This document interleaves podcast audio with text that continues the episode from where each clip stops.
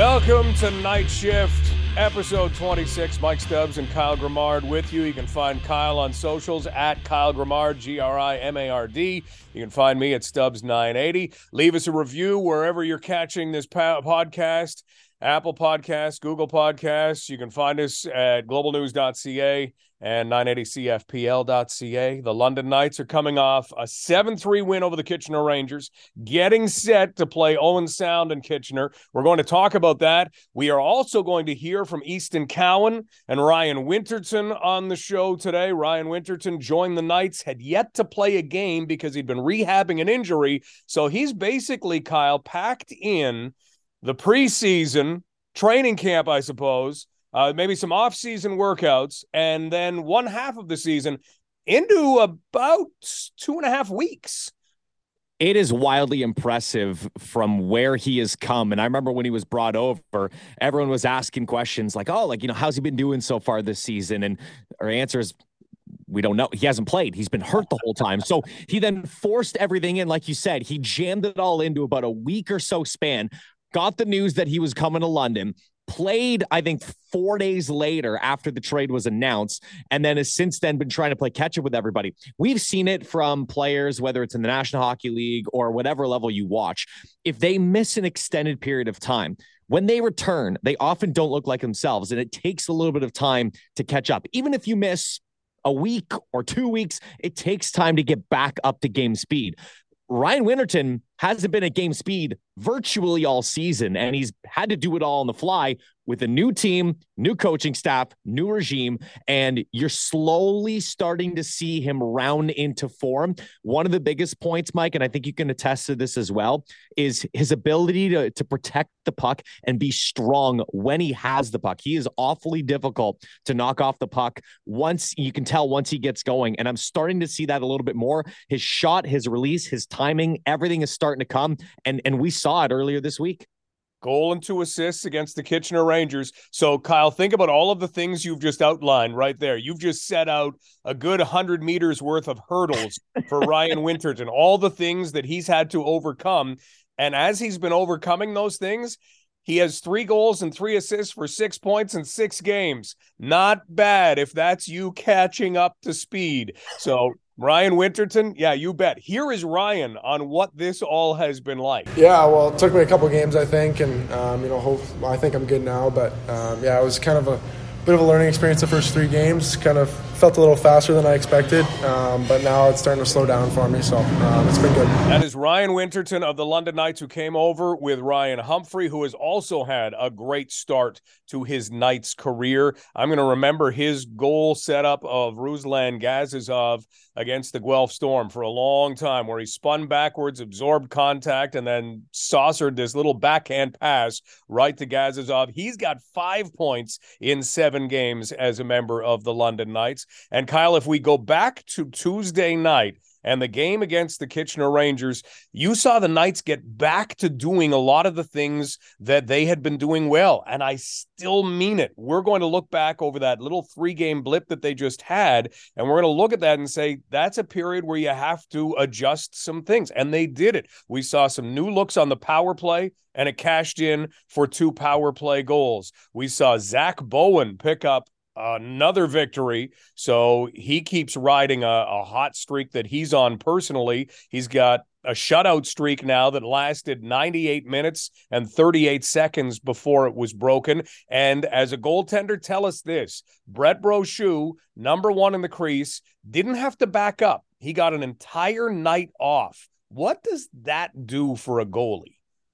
Well, we've seen what it does for a goalie when it doesn't happen. Just a year ago, Brett Brochu was ridden quite hard by the London Knights organization. And you've talked to him a bunch. If you ever hear him in an interview or talk to him, he wants it. He wants every single start, every single game, which is a great mentality but it's not realistic on the body. You look at the National Hockey League today, there is not a goaltender that starts 65 to 70 games. You think maybe a goalie gets 60 starts, but a lot often more, you know, more often than not, it's between that 50 to 55 start range while your backup plays about 30 games. That's a good balance back and forth because one, it causes a little bit less injury risk. And two, it keeps your number one goaltender, in this case, Brett Brochu, fresh down the stretch, making not only the push to the playoffs, but once you get to the playoffs, it's Brett all day long. And you saw him after the, he came back from injury. You know, he wasn't back up to speed and he just, he had reached his limit. And now a healthier season.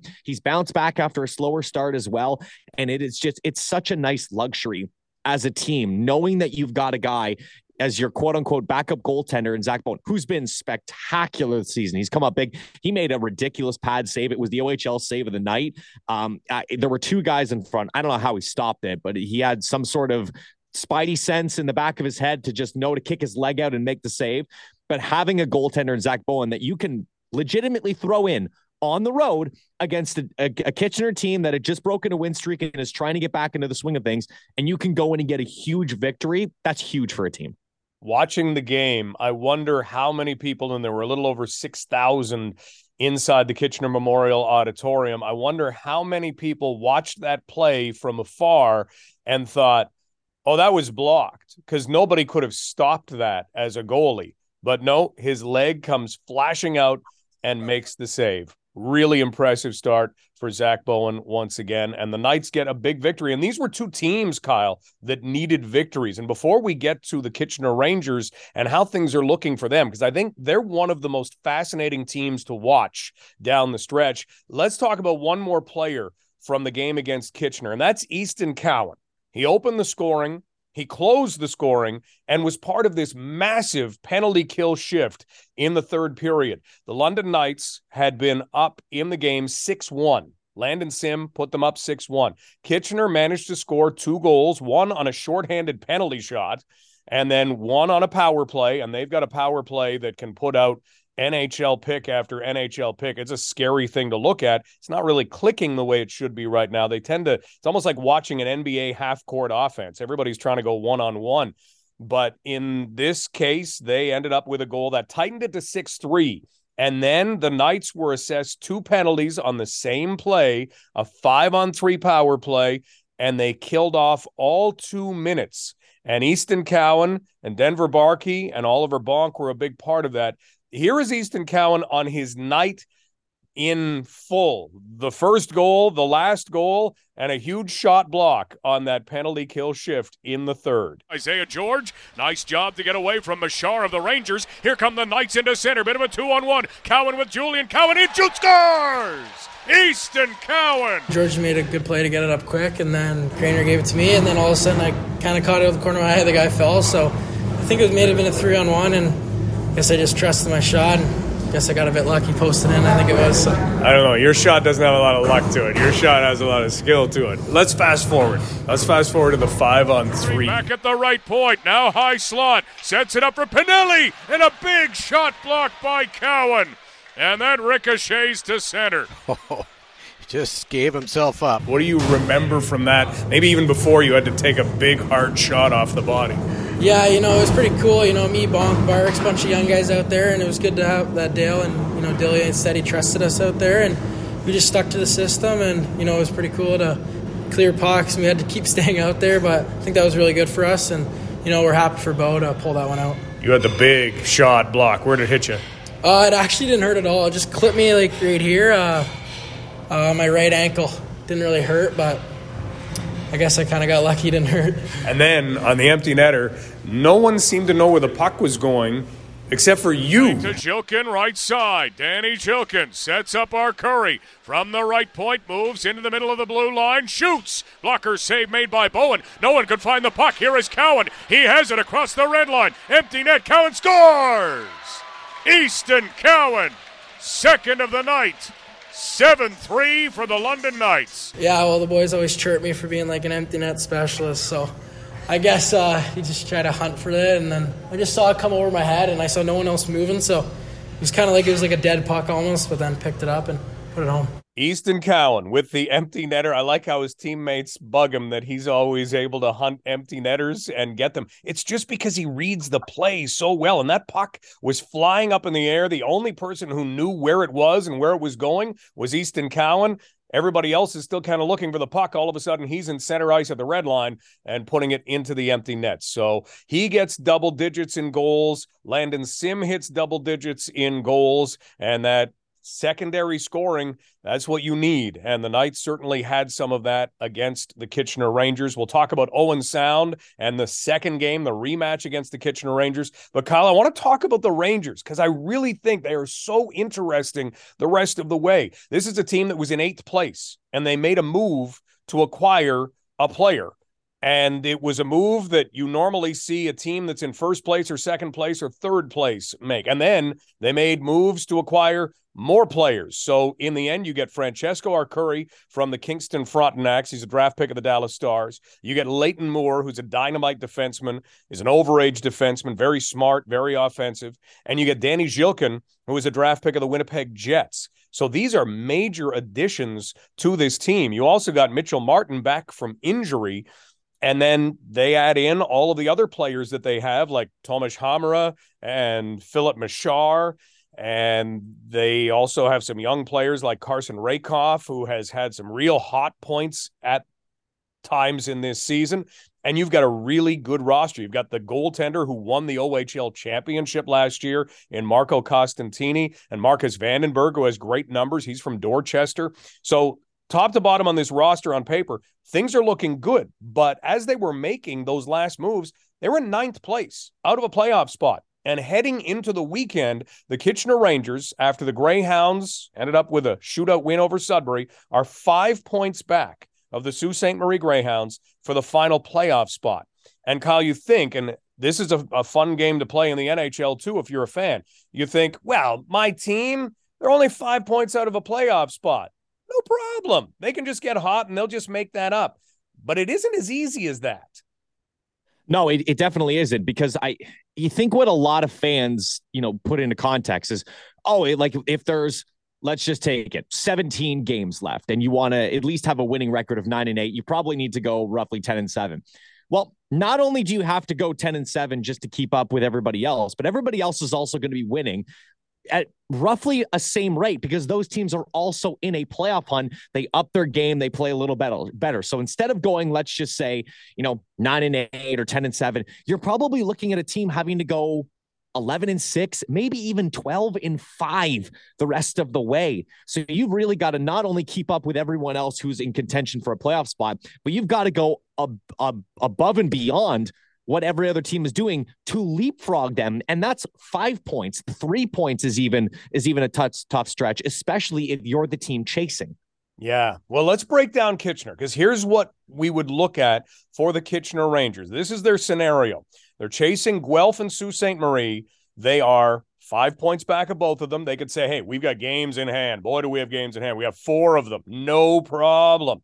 But you must be six points better than either Guelph or Sault Ste. Marie. You can be five points and then you would be in a one game playoff, but Nobody wants their season to come down to a one game playoff if it doesn't have to.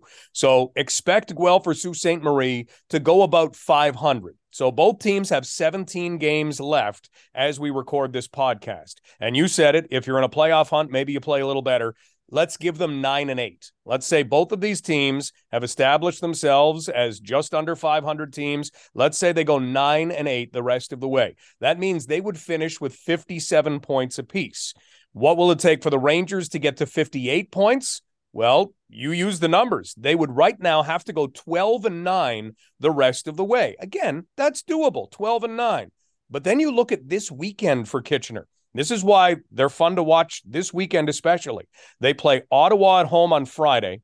Then they go to Sarnia. So you're looking at Ottawa, the number one team. You're looking at Sarnia after they have loaded up. They're scary. And then they go to London, third game in two and a half days on Sunday afternoon if you don't get a win in those three games, you have to go 12 and 6 the rest of the way. You've been playing at a 459 clip.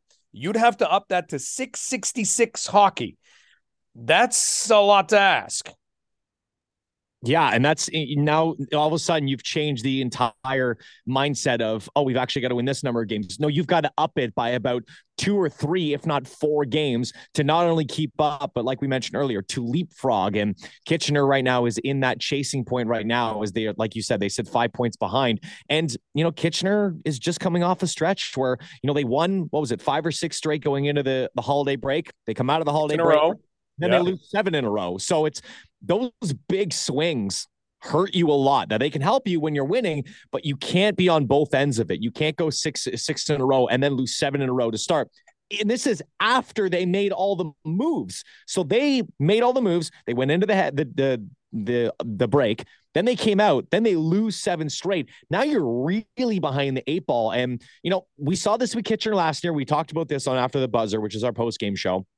And Kitchener last year came on at the right time. They snuck in as I believe the seven seed in the in the Western Conference. They ended up taking out London in round one. They ended up going on to the second round as well, and they were a very scrappy, very good team. But they had also added when they were on the fringe playoff spot. So this is not you know unforeseen territory that they've been in, but they need to be careful and they've got to start winning games now. That's it, and they know it. And every time they go out, just like they did against the London Knights. They felt they were ready.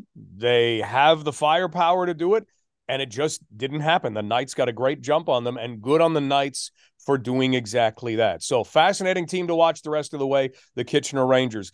Kyle, let's line up this weekend for the London Knights. They'll be taking on the Owen Sound Attack, and the Attack are a tough team to handle because for a long time they've had these smallish, quick players like Cedric Guindon and, and Deni Goure, and they can burn you. And then you've got Colby Barlow, who is just a goal scoring machine and continues to be in his second year. He's the captain of the Owen Sound Attack. What a tremendous player he is. And his career is it's just going to be fun to watch unfold. So they have this dynamite offense.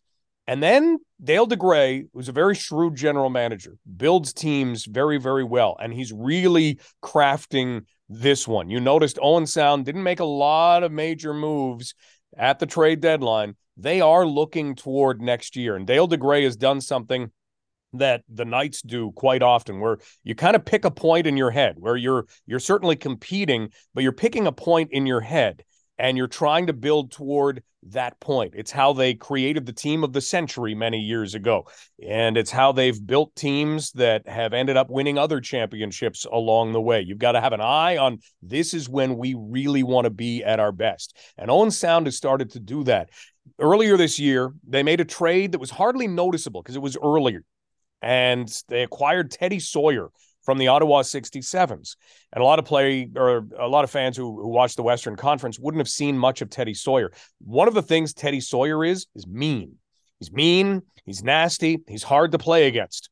And that's the element they seem to have really pushed all the way through this year, very quietly, but they've picked up more size.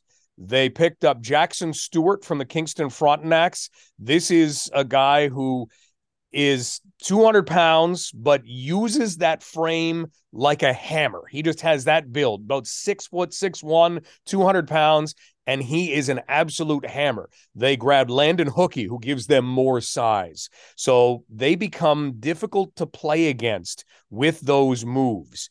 The Knights and the Owen Sound attack are two and two against each other.